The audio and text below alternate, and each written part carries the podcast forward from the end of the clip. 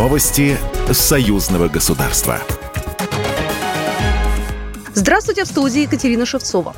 Совместное оперативно-тактическое учение «Боевое братство-2023» пройдет на территории Беларуси с 1 по 6 сентября, сообщили в Министерстве обороны Беларуси, передает Белта. В учениях будут принимать участие коллективная сила оперативного реагирования ОДКБ, силы и средства разведки вооруженных сил государств, членов ОДКБ, силы материально-технического обеспечения войск ОДКБ, а также совместное формирование радиационной, химической, биологической защиты и медицинского обеспечения ОДКБ. Учения пройдут на полигонах и участках местности Брестской, Гродненской и Минской областей.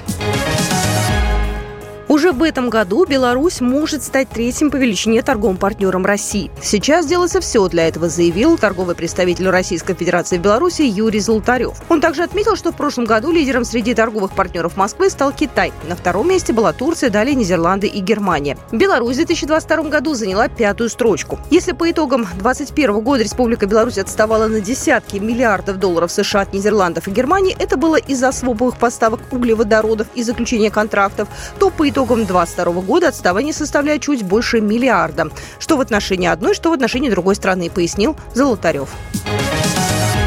Из 28 союзных программ, направленных на интеграцию России и Беларуси, 10 полностью завершены. При этом еще 9 находятся в высокой стадии готовности. Об этом в эфире телеканала «Беларусь-1» заявила заместитель главы Минэкономики Республики Олеся Абраменко. По ее словам, все программы развиваются быстрыми темпами, а 80% запланированных мероприятий уже выполнено.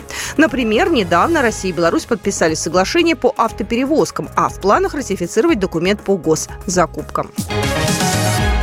ДНР и Могилев Лифтмаш подписали соглашение о сотрудничестве, сообщил глава правительства ДНР Евгений Солнцев. Делегация из ДНР прибыла в Беларусь вчера и уже посетила несколько предприятий в Могилевской области, в том числе первую промышленную компанию Могилев Лифтмаш и Магатекс и встретилась с руководством региона.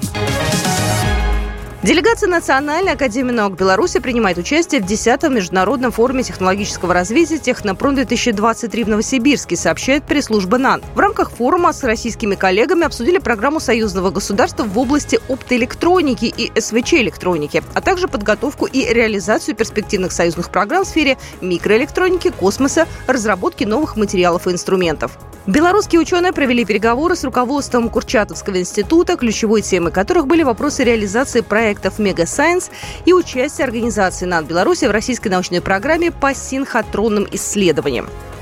Программа произведена по заказу телерадиовещательной организации Союзного государства. Новости Союзного государства.